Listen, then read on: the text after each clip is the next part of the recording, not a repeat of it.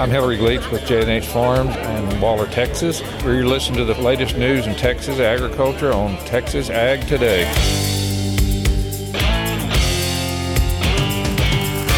This is Texas Ag Today, the number one source for the latest news in Texas agriculture. The largest and most experienced farm news team in the Lone Star State covers it all. From the Piney Woods of East Texas to the Rocky Ranges of the Trans-Pecos, and from the Panhandle down to the Rio Grande Valley. Here's today's top stories. We continue our tour of agriculture in the Rio Grande Valley. We'll have more on that coming up to kick off today's show. A court has vacated registrations of dicamba. I'm Jessica Domel, and we'll explain what that means for farmers coming up on Texas Ag Today. Top dressing their wheat is an important consideration for many Texas High Plains farmers right now. I'm James Hunt, and coming up on Texas Ag Today, we'll have some special advice for our dryland farmers. Now, here's the host of Texas Ag Today, Carrie Martin. Hello, Texas. Why don't you jump on in with me and buckle up? We're going to take a ride around the Lone Star State as we cover the most important industry in this greatest state in the nation, Texas agriculture. Be sure to hold on tight because it all starts right now. We are reporting today from the Rio Grande Valley, where a group of Texas farmers and ranchers are touring valley agriculture. This is the home of the Texas citrus industry, which consists of about seventy-five percent grapefruit and twenty-five percent orange production. Unfortunately, it's an industry that's on the decline. We spent some time at Lone Star Citrus, the second largest citrus packer in Texas.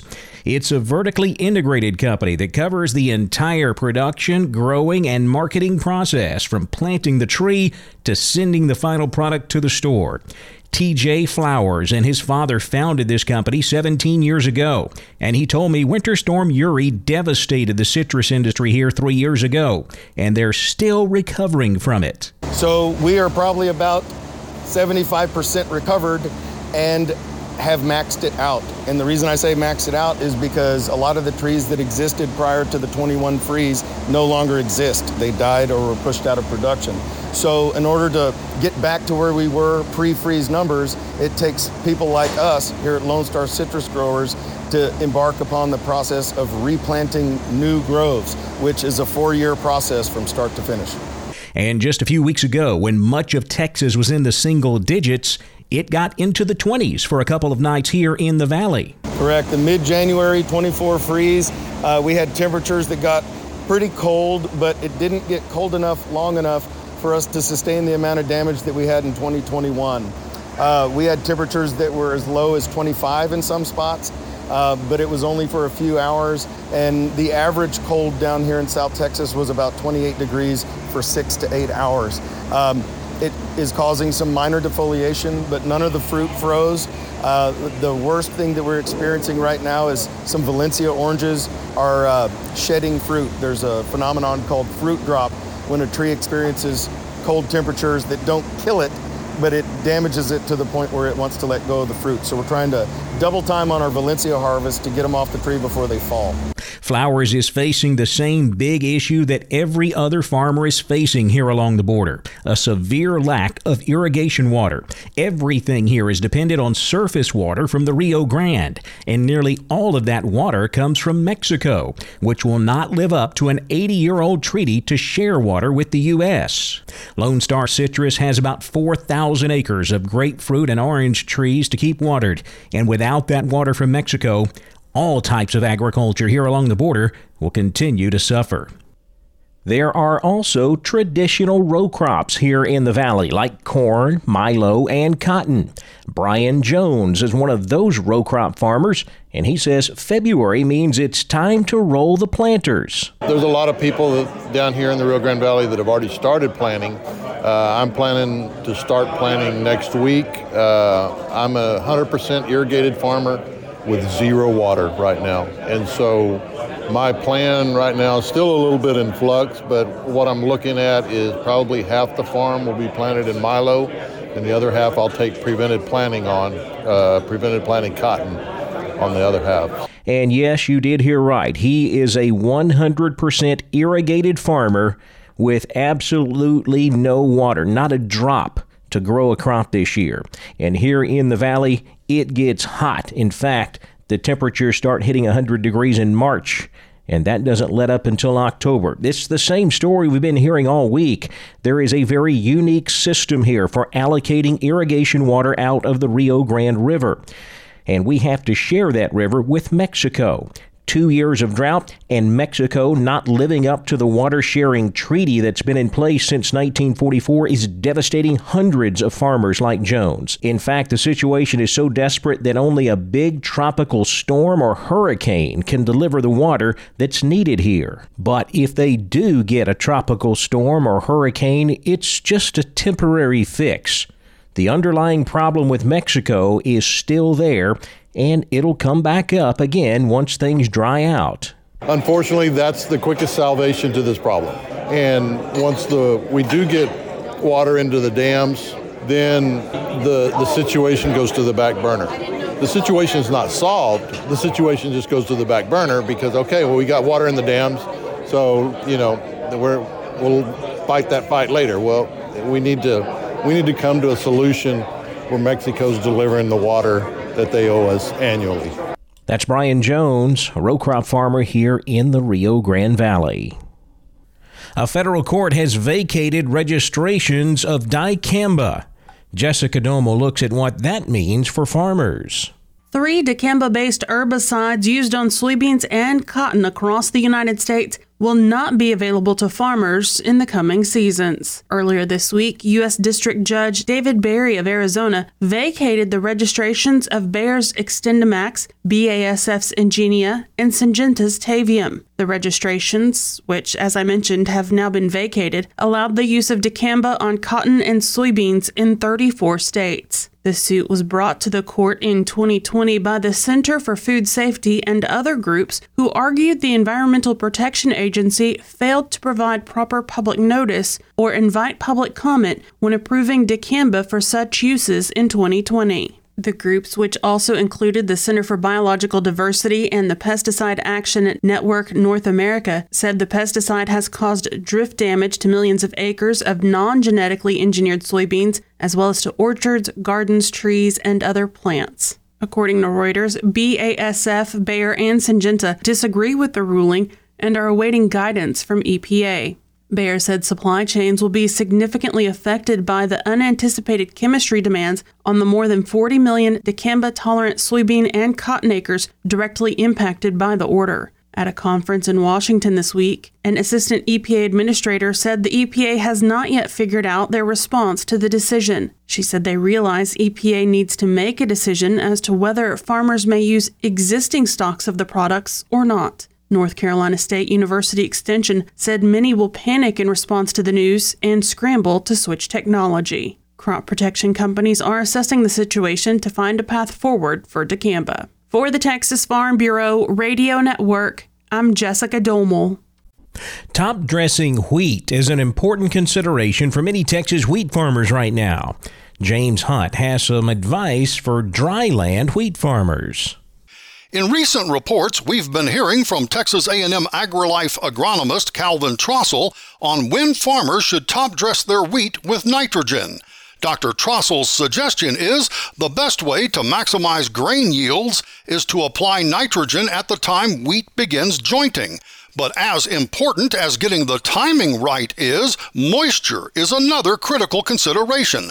The fertilizer simply won't be effective without it, which means wheat farmers who aren't irrigating their crop have something else to think about. For a dryland producer, there could be situations where it may seem like it's too early to top dress, but if you got a crop that looks like it's worth it, has potential, and the forecast indicates that you've got a good chance of a rain-snow mix, some combination of that, and it might be a month ahead of when you normally would top dress, my advice is to go ahead and get that top dress nitrogen put out because you have a chance to get it in the root zone. That's so important. And any farmer in the Texas High Plains knows that you could go five or six weeks in late February or, or mid, I'll say most of February into mid-March, you could go five or six weeks without any rain or snow. And so if that doesn't happen, then any nitrogen that you're applying during that time on a dryland field is not going to do you any good. It's sitting on the surface. It's not in the system. Once again, that was Texas A and M AgriLife agronomist Calvin Trossel, who asked me to tell farmers, if you have questions about managing nitrogen for your wheat or other crops, please call AgriLife Extension. I'm James Hunt on the Texas Farm Bureau Radio Network. Opportunities for U S red meat exports. I'm Tom Nicoletti, and I'll have comments again from the president of the U S. Meat Export Federation on Texas Ag Today. And creep feeding young lambs can help develop their digestive system. Veterinarian Doctor Bob Judd has more on that coming up. These stories plus a look at the markets are straight ahead on Texas Ag Today. After my first car accident, I feared the biggest damage would be to my wallet. I expected a mountain of bills and a long, drawn-out process. But my Texas Farm Bureau insurance agent was there when I needed her and helped me get back on my feet and in my car in no time. Instead of a hassle, I got reassurance and a quick recovery. Visit Texas Farm Bureau Insurance today at t f b insurance dot com to find an agent who's there when you need them most. Coverage and discounts are subject to qualifications and policy terms and may vary by situation. Broadcasting from a padded room in the basement of the Texas Farm Bureau World Headquarters. Here's Carrie Martin with more Texas Ag Today. There are promising opportunities for U S red meat exports. Tom Nicoletti visits with the president of the U S. Meat Export Federation. Demand and diversified markets are positive aspects of U S red meat trade around the globe, which certainly benefit Texas producers. Here is Dan Halstrom, U S. Meat Export Federation President and Chief Executive Officer. The positive we can zone in on is the word demand. Demand is solid and record-breaking in some of these countries. In the case of beef, that's with uh, relatively, maybe not record, but close to record high prices. The global consumer is not backing away from U S beef at these prices. They understand the value. They understand our situation. We've gone through liquidation, through dry years, through droughts back in two thousand twelve and thirteen. They're very smart buyers. They know this. Beef is a great example, Tom.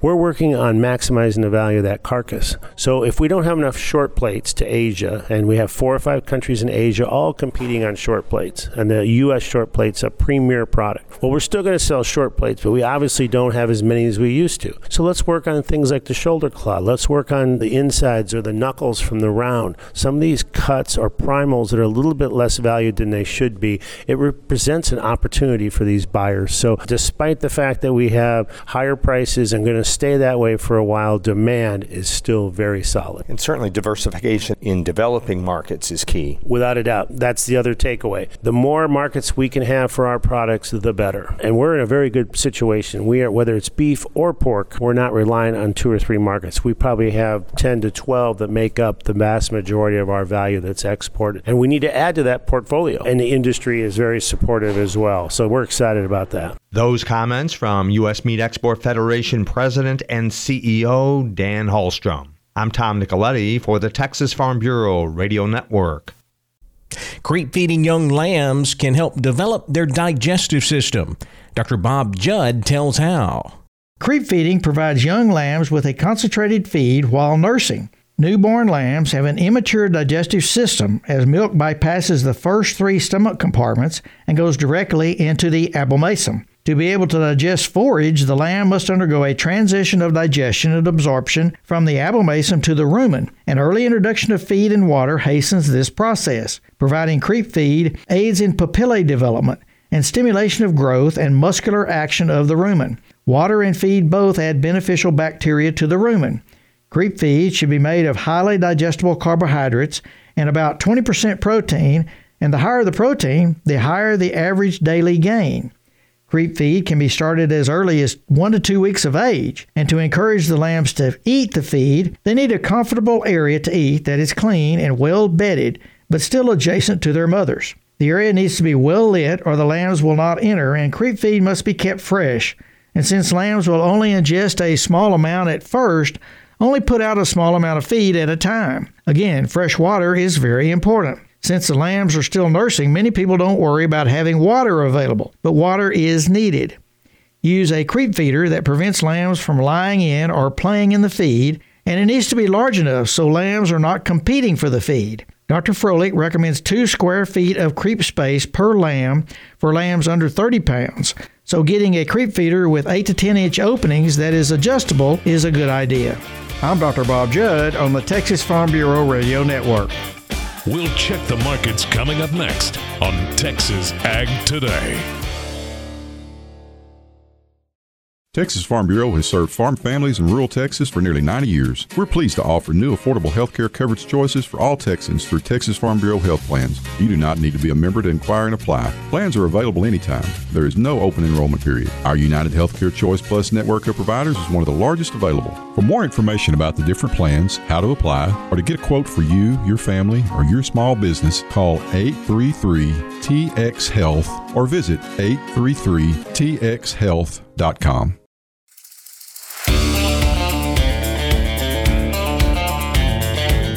Sometimes you love them, sometimes you cuss them. Here's a look at the markets on Texas Ag Today. After trading mostly lower through much of the day Friday due to little trade in the cash cattle market, live cattle ended the day trading higher on Friday. Analysts say that could be due to reductions in the U S cattle inventory. February live cattle up eighty-five cents to one eighty-four sixty-two. April live cattle up fifteen cents to one eighty-six seventy-two. June live cattle up twenty-five cents to one eighty-three ninety-seven. Despite corn trading lower for the past couple of days, feeder cattle traded mostly lower on Friday. March feeder cattle up thirty cents to two forty-seven fifteen. April feeder cattle down fifteen cents to two fifty-one seventy-seven. May feeder cattle down sixty-two cents to two fifty-five sixty-seven. Box beef was lower Friday. Choice fell eighty-seven cents to two ninety-four fourteen. Select fell one thirty-four to two eighty-two seventy-eight. Now let's check those livestock auctions. We're walking the pens with Larry Marble. Madison Bexley, my guest. She operates Lockhart Livestock. They sell every Thursday. Madison, how was this week's sale? It was a really good day. We ended up with fourteen forty-seven with two thirty-three cows and eighteen bulls, two fifty-five sellers, and ninety-seven buyers. Walk pins with us. On the sucker cows, we got along uh, real good. The front of the pairs brought from sixteen fifty to nineteen fifty. The mediocre and middle-aged pairs from eleven to fifteen hundred. The longhorn and the plainer end of the pairs from seven fifty to one thousand. The good bred cows from thirteen to sixteen fifty, the mediocre and middle-aged cows from nine fifty to twelve fifty, and packer cows and bulls would have been about steady. Good high-yielding cows from one oh six to one nineteen, medium-yielding cows from ninety to one oh five, low-yielding and lightweight cows from sixty-seven to eighty-nine, the good high-yielding packer bulls from one twenty-five to one thirty-three, the low, medium-yielding, and lightweight bulls from one dollar to one twenty-four, and on the calves and yearlings, uh, they just continue to sell really good, uh, with a lot of demand for the good quality calves. Most classes would have been steady to, to a little higher on a real active market. So all in all, though, it was a really good day. Well, tell everybody if you know anything for next week and how to get a hold of you. You can always check us out on Facebook, or you can call the barn at five one two, three nine eight, three four seven six, my cell phone at nine seven nine, five four zero, nine seven nine three, or you can reach Bubba at five one two, four six one, six zero nine one. Neighbor, that's it for this edition of Walking the Pens here on the Texas Farm Bureau Radio Network. I'm Larry Marble. Thanks for doing so right this second on Texas Ag Today. Lean hogs traded higher on Friday on higher pork cutout values driven by sales of butt and belly cuts. February lean hogs up thirty-seven cents to seventy-three sixty-seven. April lean hogs up eighty cents to eighty-one fifteen. Block cheese fell three twenty-five cents Friday to one fifty-seven. Barrel cheese rose a penny to one fifty-seven. Dry whey was steady at fifty-two cents. February Class three milk rose two cents Friday to sixteen fourteen a hundredweight. March Class three milk fell sixteen cents to seventeen oh three a hundredweight. We saw triple-digit increases in the cotton market on Friday. D T N reports cotton hit the highest mark since November of twenty twenty-two on Friday. due to massive speculative buying and options expiration for the March contract. March cotton up two hundred sixty-eight points to ninety-one seventy-eight. May cotton up two hundred fifty-four points to ninety-two twenty-two. December cotton up twenty-eight points to eighty-three twenty-two. Corn traded lower again on Friday. Analysts say that's due to a bearish report from the U S Department of Agriculture. That report showed growing corn supplies globally and some reduction in use for food, seed, and industrial use in the United States, with larger ending stocks in the United States. That's according to the February W A S D report from U S D A released this week. March corn down four and a quarter to four twenty-nine. May corn down three and a half to four forty-one and a half. September corn down four to four fifty-seven and three quarters. March hard red wheat was up a half Friday to six oh one and a half. May hard red wheat even at five ninety-nine and a half. July hard red wheat up a quarter to five ninety-three and three quarters.